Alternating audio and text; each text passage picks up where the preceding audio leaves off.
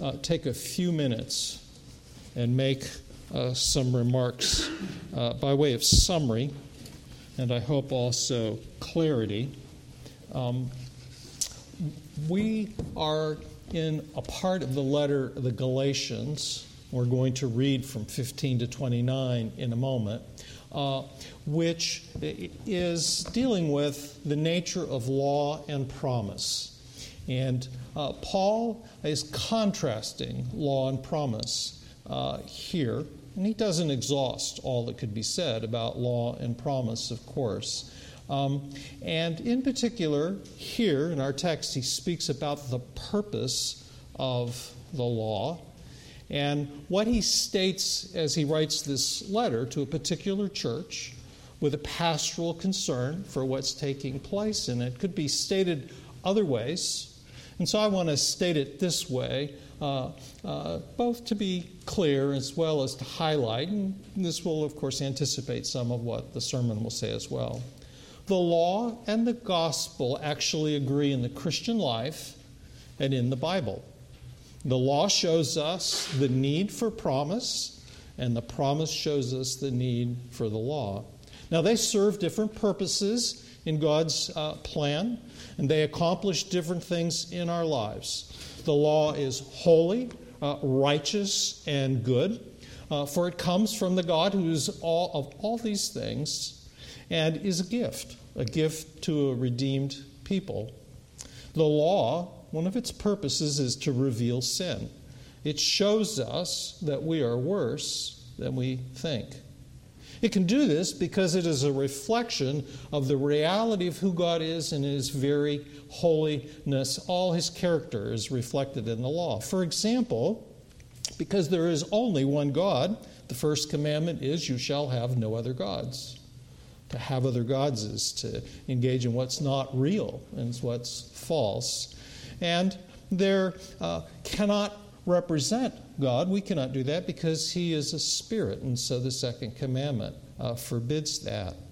It reveals that the life God intends for us, and it shows us what it means to love God and other people. It sets forth the, the positive requirements of the law, although the law is in its entirety framed almost in its entirety in a negative way in terms of what we must not uh, do. And it gives us a vision for what uh, life would be like and what we would be like if Adam and Eve had never rebelled. And so we can say that the law is a rule of life or a guide for our Christian living. And Paul will say as much in chapter 5, but not in those words. The law also shows us our need for the promise of the gospel. It doesn't disagree with salvation by promise because it exposes, the way it does this is it exposes our inability uh, to do this we can't uh, keep it. And if we really listen uh, to the law, uh, if we listen deeply to it, we'll hear it tell us we do not measure up. You simply cannot live out the depths it requires. Uh, Jesus explores these depths briefly in the Sermon on the Mount, and he tells us that not murdering is more than not shedding blood, but it includes hating and even disdaining other people. Or uh, to grasp the positive demand of the law, the law calls us to love our neighbors as ourselves. That's an amazingly high thing to be called to do. It means we have to have as much interest in expending the same energy and creativity toward the meaning of their needs as our own. And so, what the law says to us is you uh, cannot gain life or be approved by God or be acceptable to Him by keeping it. In this way, the law leads us to Christ.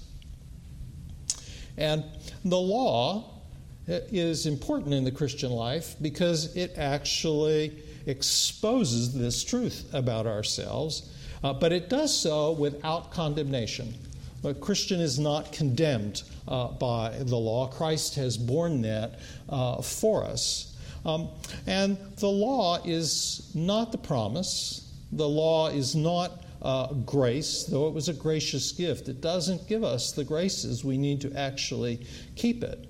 And so it drives us to Christ uh, it, by moving us to despair that our efforts cannot actually achieve God's holy uh, standard. And so we need a Savior. And we need a Savior not just to begin our relationship with God, but we need a Savior to live out the implications of that uh, relationship. If we don't uh, recognize our need for a Savior, uh, then we will approach living the law without actually loving the God who gave us the law. And this is, of course, why we confessed our sins, and it's uh, why we use the means of grace. In these ways, we are acknowledging in, in the most practical of ways, publicly, we still need a Savior. The promise of the gospel gives us life, it empowers us to live as God intends. Uh, the, the promise of the gospel includes Jesus coming to rescue us from all evil, and that includes his breaking the power of sin in our lives. The promise includes the gift of the Holy Spirit and the writing of the law in our hearts, though Paul doesn't mention that in this uh, letter, which means that we can now love the law and we have the resources uh, granted to us to actually be able uh, to keep it out of love, out of love for God. The promise doesn't nullify the truth of the law as God's standard, and the law doesn't take the place of the promise. Well, I hope I've said that uh, clearly. I assure you, I have uh, spent many hours trying to say that uh, in light of all that we confess as a church. And I want to invite you now to stand and uh, hear uh, Paul's letter from Galatians 4, verses 15 to 29. Father, we confess that apart from your Spirit, that these words will not have uh, the intent that they should have. Uh, we ask that our minds would be set on the things of the Spirit, that our uh, hearts would be open to receiving what the apostle says to us, and that you'd help both the speaker and hearer today. For we pray in Christ's name. Amen. To give a human example, brothers, even with a man made covenant, no one annuls it or adds to it once it has been ratified. Now, the promises were made to Abraham and his offspring. It doesn't say, and to offsprings, referring to many, but referring to one, and to your offspring, who is Christ. This is what I mean. The law, which came 430 years afterward, does not annul a covenant previously ratified by God so as to make the promise void. For if the inheritance comes by the law, it no longer comes by promise, but God gave it to Abraham by a promise. Why then the law? It was added because of transgressions until the offspring should come to whom the promise had been made. And it was put in place through angels by an intermediary. Now, an intermediary implies more than one, but God is one. Then the, is the law then contrary to the promises of God? Certainly not. For if a law had been given that could give life, then righteousness would indeed be by the law. But the Scripture imprisoned everything under sin, so that the promise by faith in Christ Jesus might be given to those who believe. Now, before faith came, we were held captive under the law, imprisoned until the coming of faith would be revealed. So then, the law was our guardian until Christ came in order that we might be justified by faith. But now that faith has come, we are no longer under a guardian. For in Christ Jesus, you are all sons of God through faith. For as many as of you as were baptized into Christ have put on Christ. There is neither Jew nor Greek, there's neither slave nor free, no male nor female, for you are all one in Christ Jesus. And if you are Christ, then you are Abraham's offspring, heirs according to promise. You may be seated.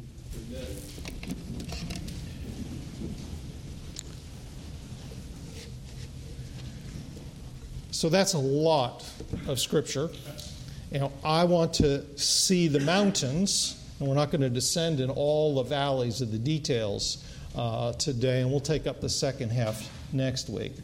Paul has been showing us that there are two ways to live one is by faith, the other is by works. Galatians 3 2. Let me ask you only this Did you receive the Spirit by works of the law? Or by hearing with faith. To live by faith is to live resting on the foundation of what Christ has done. It is living by the Spirit, it is living out of the resources uh, that are ours, uh, and it means those resources are necessary for us to render to God the obedience that He's owed as our Creator and now Redeemer. And it means uh, that all the blessings that our Christ's are given to us as we're united to Him. And so you have God's blessing if you have put your faith in Christ. You have His acceptance, His friendship, and everything that goes along with that. The alternative is to live by works, to rely on obedience for your confidence before God. By works, Paul is clear. He means by obeying some standard. And this includes law keeping and being moral. And this is to live by performance. It is living by the flesh, and that for Paul means our Adamic nature, our human resources apart from Christ. And it means uh, that you will lose your joy and your freedom and you will experience, in effect, the curse of the law. And you are in danger of falling away from grace. And that's why this letter is written in such a strong and direct uh, manner, because that is, in fact, the danger the church is in. And throughout this letter, Paul will insist on these as two incompatible and mutually exclusive options. Paul has put it very strongly in verses 13 and 14, where he writes, Christ redeemed us from the curse of the law by becoming a curse for us. For it is written, Cursed is everyone who hanged on a tree, so that in Christ Jesus the blessings of Abraham might come uh, to the Gentiles, so that we might receive the promised Spirit through faith that Christ has redeemed us from the curse and condemnation of the law, which comes because we simply can't keep it. Uh, we can't perform it consistently, or even, Paul says this in Romans, live up to our own moral uh, code. We're just not capable uh, of it.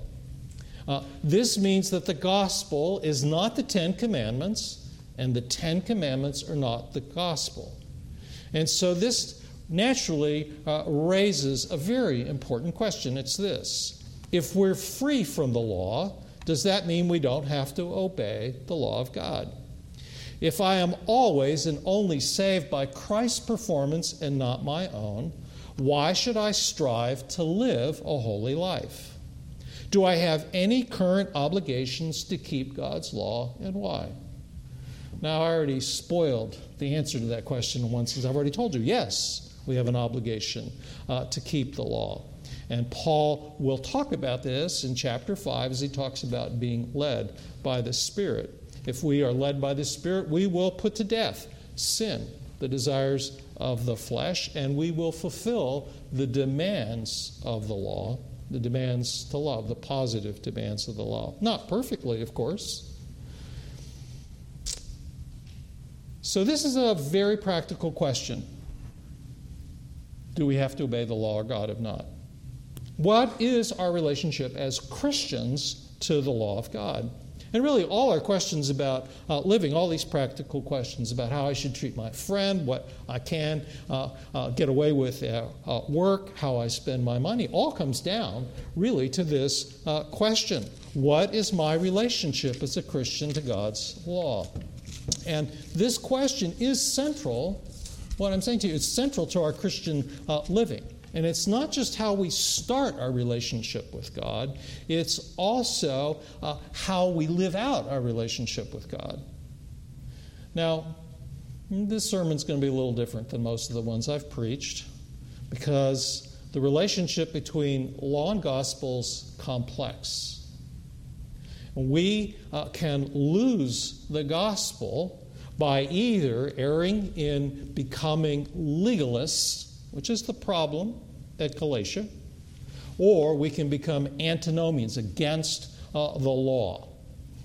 And each of these comes in a variety of expressions, uh, and some of them are very subtle, and I will not develop all of them, but I'm developing some of them as we move through Galatians. And for those of you who are very technically minded and want to see this in both the history of the church and carefully uh, present it, I commend to you Sinclair Ferguson's The Whole Christ, which uh, you can get the sense of it from his lectures, which, if you have Amazon Prime or you search, you can find them. Ligonier's got them there for nothing. Um, but the book argues uh, more, as any book would, than a lecture, and, uh, and uh, will reveal more of the history of how the church has wrestled with this. So, having set that as aside, I want to get back to the main part of this sermon. So, remember, these false teachers came to Galatia and they were teaching believe on Jesus, obey God's law, and then you'll be saved. And Paul said, Believe in Jesus, and you are saved, and as a result, you will obey the law. There's a huge difference. Well, it's all the same words, but it truly matters how you orient, not just for justification, but actually in practical Christian living. So Paul presses this further by showing what the law doesn't do by arguing from Scripture and experience that God's dealing with us, His promises have priority over the law. And Paul starts with our experience. He starts with an example from everyday life. He, he, speaks about human contracts, which are binding and difficult to break once they're set into place. Verse 15 To give a human example, brothers, even with a man made covenant, no one annuls it or adds to it once it has been ratified. The word here in the original is the word for legal will. And though practices varied in the ancient world about the details, they all had this in common, and this is why this is a good example. Because once a will is duly and legally uh, made, we consider it binding no matter what comes up. Suppose a, a woman has two children, and one of them has done very uh, well in life, and the other has struggled financially. And so she decides to give two thirds of what she has to the one who struggled and one third to the one that's done well. And the will is binding even if the rich child loses everything the day after she dies. The will holds even though the conditions have changed. And Paul knows that the Jews of his day thought that Moses' law, given 430 years later than the promise of salvation to Abraham, changed things. In giving the law, they say, now this means that the path you follow to get the blessings promised to Abraham is law keeping. And so now we have to obey the law of Moses. Not just the ceremonial law, but they would never separate the ceremonial law from the whole of the law. We can make that distinction, but they never thought in those terms. And you could say that the Jews of Paul's day are reading the Bible differently than Paul is, and that would be true.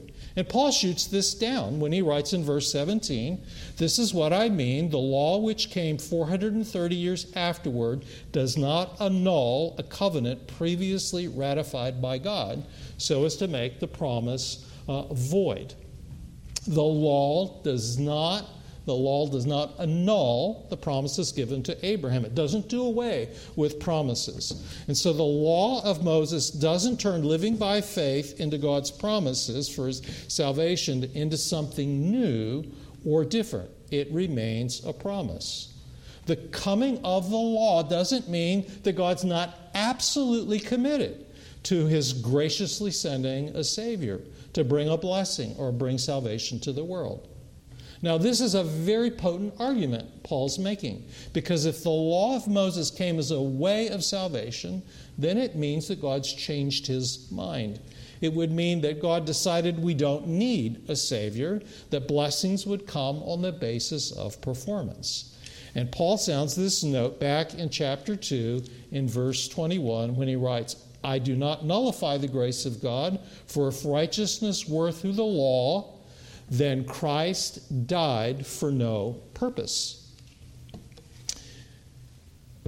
If the law functioned this way, and Paul will touch on this again in, in Galatians 5 2 to 6, where he speaks of the hope of righteousness, which is more than imputed righteousness. It means the actual possession of righteousness, so that we might have the holiness by which no man can stand uh, before the Lord. And that happens. Uh, God finishes the work of making us holy upon our death. We will not experience that in this uh, life, so that we may stand uh, before Him in actual righteousness.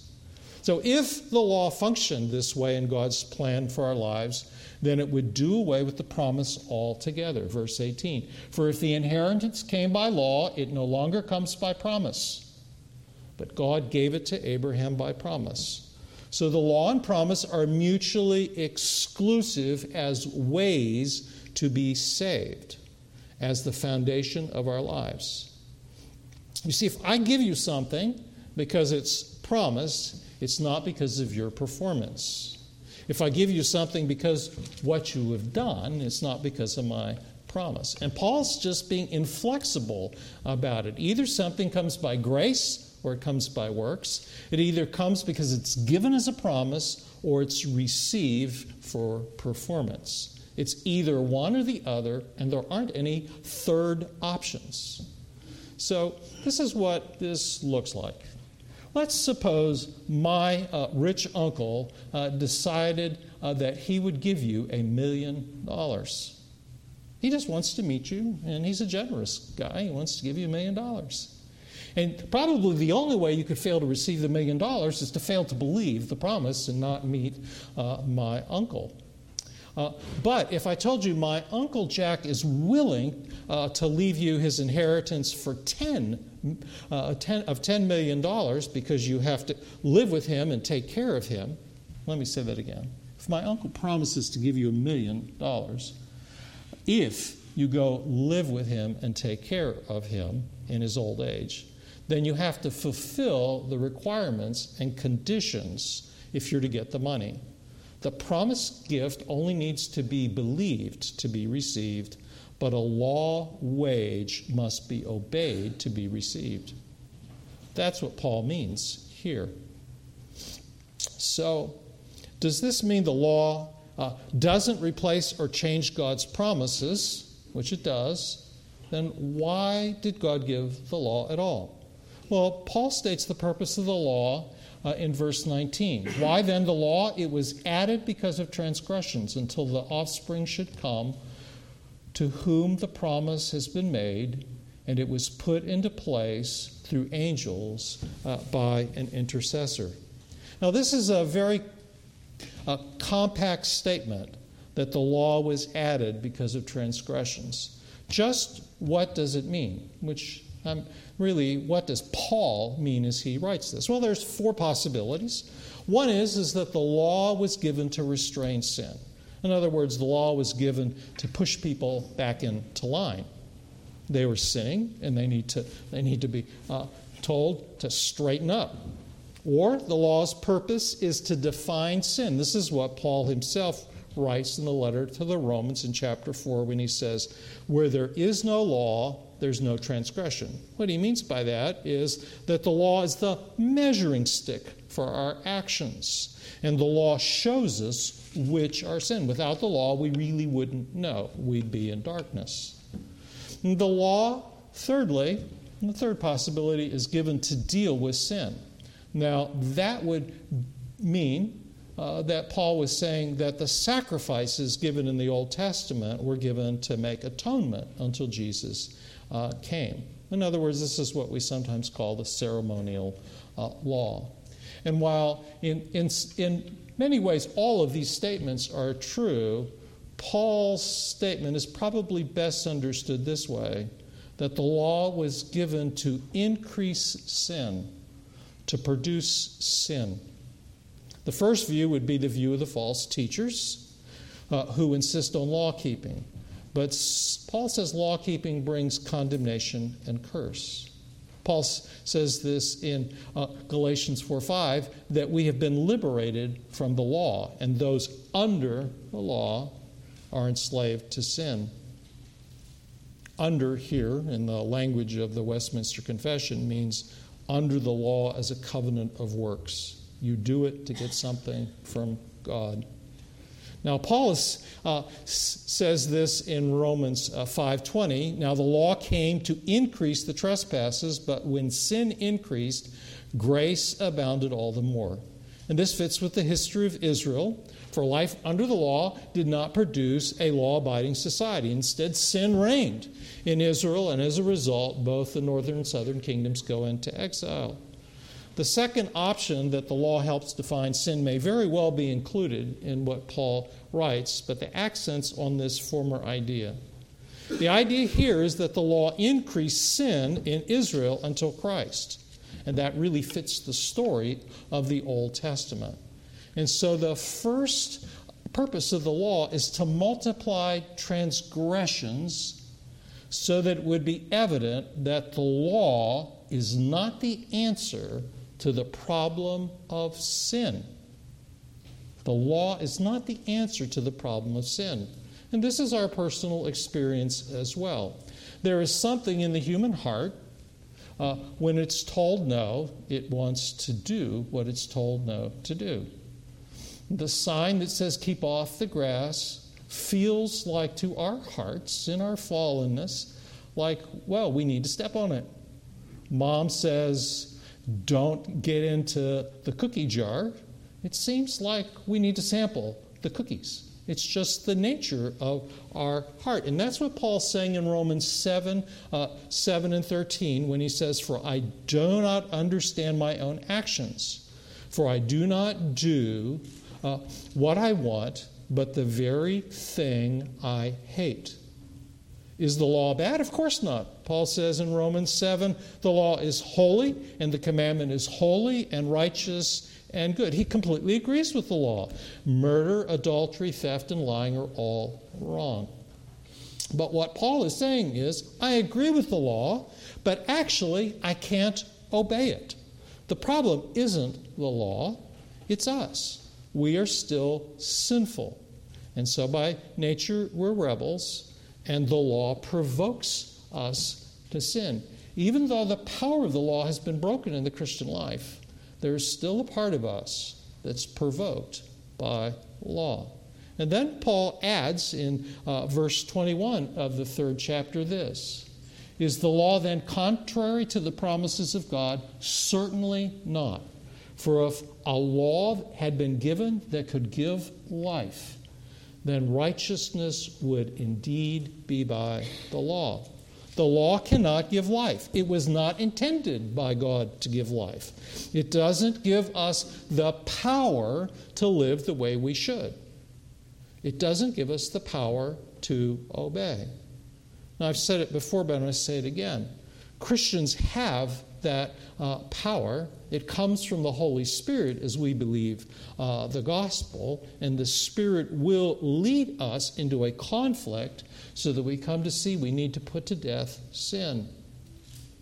Now, uh, here's what I mean Nancy and I have some uh, dear friends uh, with young children, and they are very determined to do a better job in family life than they experienced in their homes growing up. And that's a wonderful ambition.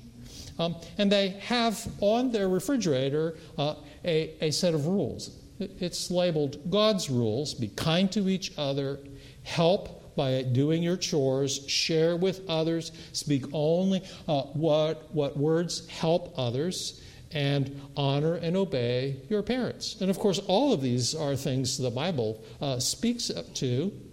But posting the rules on the refrigerator, while they may serve as a reminder, they do not empower or enable the children to actually do these things. Now, like you, I have hammers and screwdrivers in my toolbox. And hammers are great for driving nails, but screwdrivers are poorly made for that purpose. Screwdrivers are not hammers, and they are not they are made to remove or put in screws. They're the best way to do that. Two different tools serve two different purposes. And so, law and promise have different purposes in God's plan and function differently in our lives. The law reveals sin and it increases transgressions to show us our need of a Savior. That we cannot save ourselves, and that the law will not change us or give us life. The promise is how we receive a Savior who gives us life and transforms us. Now, this practically is a source of confusion for many people, and it's true for people who go to church. A lot of Christians use the law to facilitate change, to get holiness, to restore their humanity and to become Christ like. It would be like taking a, a, a, ruler or a yardstick to measure how high you were in order to make up for what you really need to eat to grow. It's the same thing. This is moralism, and it often goes undetected. And you're probably a moralist if you think that the solution to bad behavior in a group or with somebody under you is a rule. Read the rules, read the rules publicly, read them firmly with a strong voice and emphasis. Post a sign with the rules on them and emphasize the consequences for failure to keep them. If there's not a rule, then, well, let's write one to deal with the problem. If you think this will solve the problem of a bad behavior or bad behavior in general, what you're seeing is moralism. Just think about this. We live in a nation of laws, do we not? Do you know how many pages make up uh, the federal code, the U.S. Code of Law? It's 23,000. Now, we have a multiplied laws as a nation, but has it made us a law abiding society? Just, righteous, good, and kind?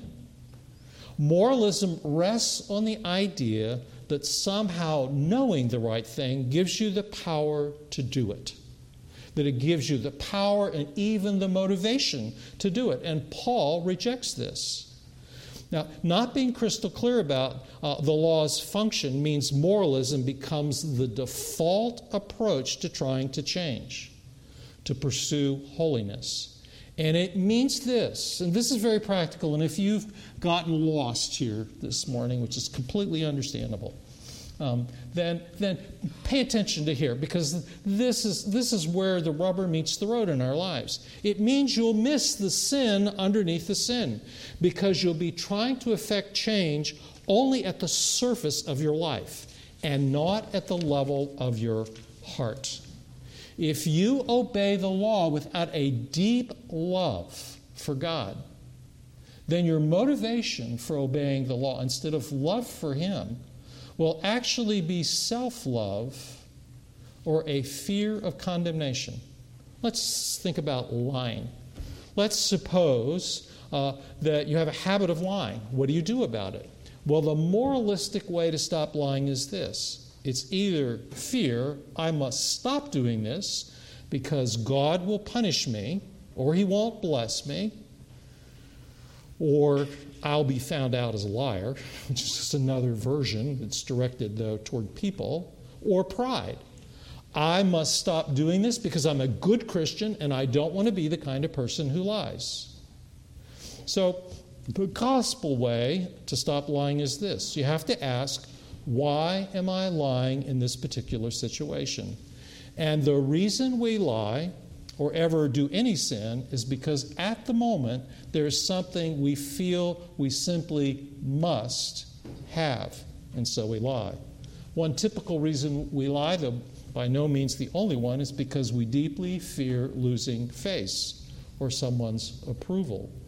This means that the sin under the sin of lying is idolatry. At that moment, it's idolatry in the form of human approval. If we break the commandment against false witness, which is what lying means, uh, it is because we're breaking the first commandment against idolatry. We're looking for more than human to human approval more than to Jesus as the source of our worth, our meaning, our happiness. Under the sin of lying is the failure to rejoice in and believe in our acceptance in Christ. Under the sin of lying is a kind of heart unbelief in the gospel, whatever you may tell yourself intellectually. This happens even if you are absolutely clear in your mind about this and you profess it. It happens to people in churches even if the pastor is completely clear in proclaiming this because people don't leave the church always possessing what the pastor has proclaimed. So, anything you add to Jesus as a requirement for a happy life is functionally your Savior.